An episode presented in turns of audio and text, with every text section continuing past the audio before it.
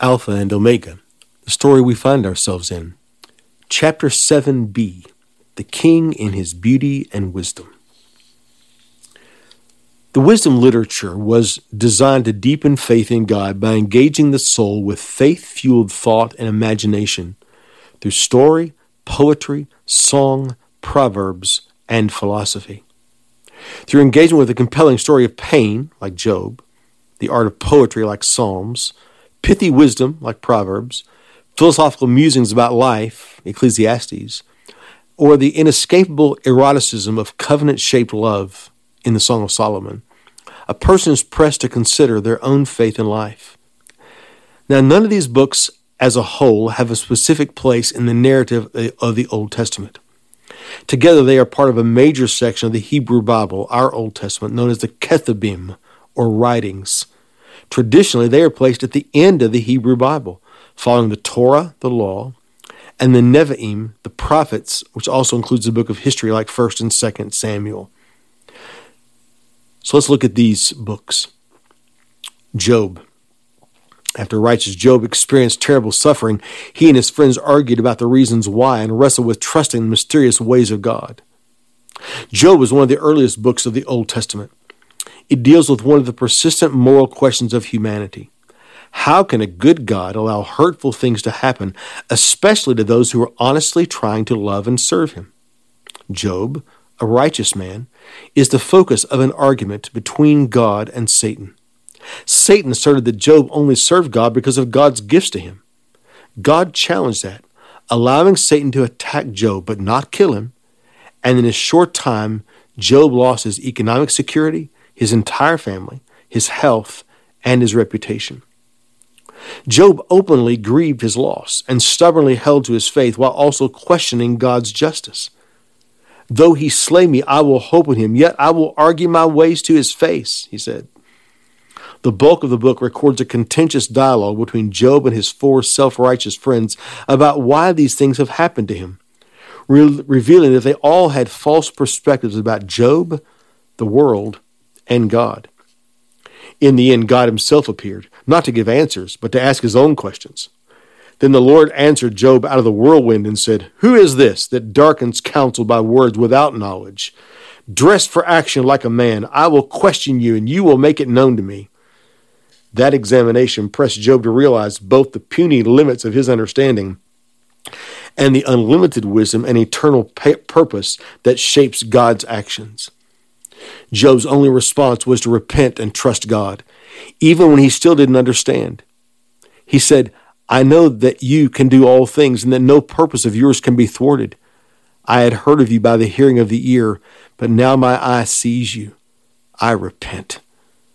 His life at the end was healed and restored. The Psalms are a collection of 150 sung prayers written by King David and others that God's people used in their individual and corporate worship gatherings. The Psalms are organized into 5 books, corresponding to the 5 books of the Torah. Each book ends with a simple refrain of "Bless the Lord" or "Praise the Lord" in Psalm 41, 72, 89, 106, and 150. The Psalms were written by a group of people from various backgrounds who wrote the Psalms over many years. Many assume that all the Psalms were written by David while he was a shepherd and later a king. David was the major contributor, writing 73 Psalms, but other writers include Asaph, that's David's worship leader, who wrote 12, the sons of Korah, a major Levite and priestly clan, who wrote 11, but then Solomon, Moses, Heman, Ethan, Hezekiah, who wrote 1 each, and about 50 Psalms, which are anonymous. We don't know the person or the circumstances of the writing.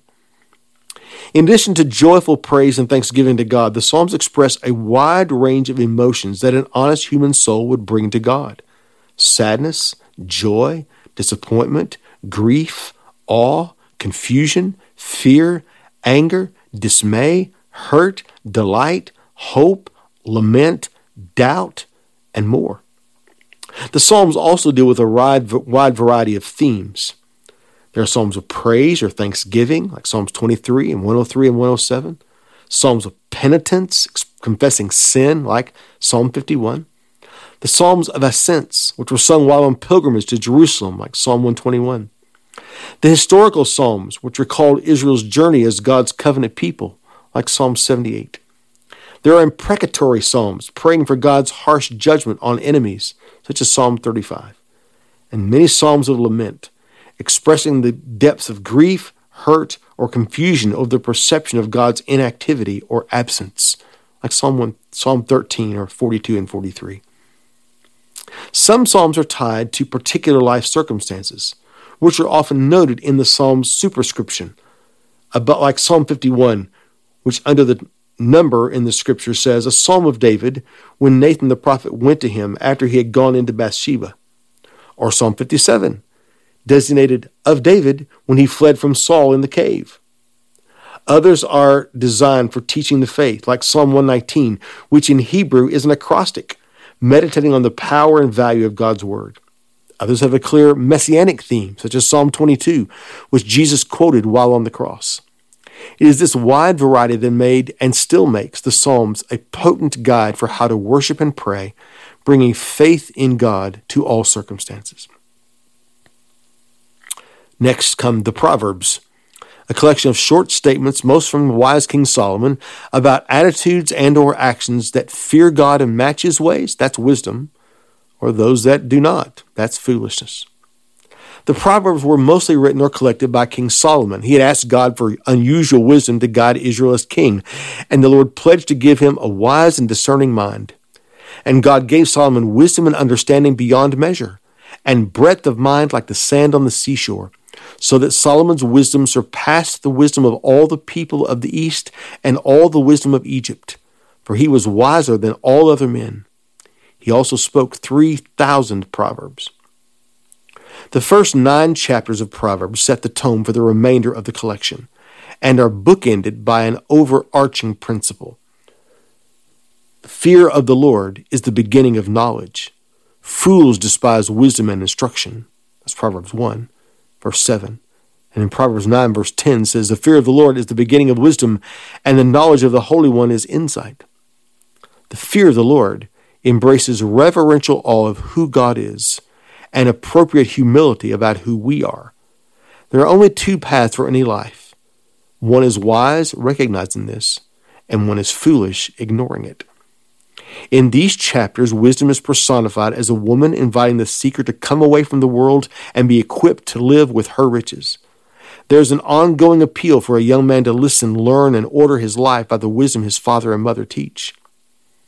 Beginning in Proverbs 10 to the end of the book, each chapter contains a series of individual proverbs. They are given in the typical binary style of Hebrew thought, usually in 2 lines in which the first is contrasted with the second, or in which the first is further explained by the second. Occasionally there will be a thought or theme carried for 3 or 4 verses, but longer meditations, as on the godly wife in Proverbs 31, are rare. The proverbs are not presented as an issue for debate. They are simple descriptions of reality. The wide variety of subjects addressed by the Proverbs is astonishing. Speech, work habits, justice and injustice, treatment of employees, marital relationships, parenting, attitudes, the use of money, poverty and wealth, emotions, discernment, pride and humility, teachability, leadership, encouragement, and more. All the wisdom is meant to teach God's people how to live righteously in the world. In the book of Ecclesiastes, Solomon meditated on the meaning of life and concluded that all human pursuits are empty apart from knowing and fearing God. The Hebrew name for Ecclesiastes is Koheleth, or the preacher. Unlike Proverbs, this is one long and cohesive philosophical meditation on the meaning of life and the pursuit of the good life. Solomon used his own experience as the basis for this, so it is a startlingly honest and vulnerable look into his soul as an old man. Solomon described a relentless personal quest for pleasure through indulging whims for pleasure, construction and building, gathering possessions and wealth, pursuing knowledge, hard work and advancement, jostling to be first in line for the next big thing. He said, "Whatever my eyes desired, I did not keep from them. I kept my heart from no pleasure." But it was unsatisfying to his soul. As Solomon considered the result of his pursuits for a meaningful life, He saw that no matter how hard a person worked for a good life throughout their time on earth, evil would still defeat good. The wicked would overcome the righteous. Injustice would still arise. Contentment would evade us. Possessions and experiences would disappoint. Joy would only mask sadness. Fame would be fleeting. And when death comes, everything one had worked for would go to another, and we will be forgotten.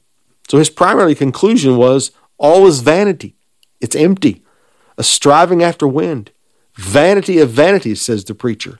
All is vanity.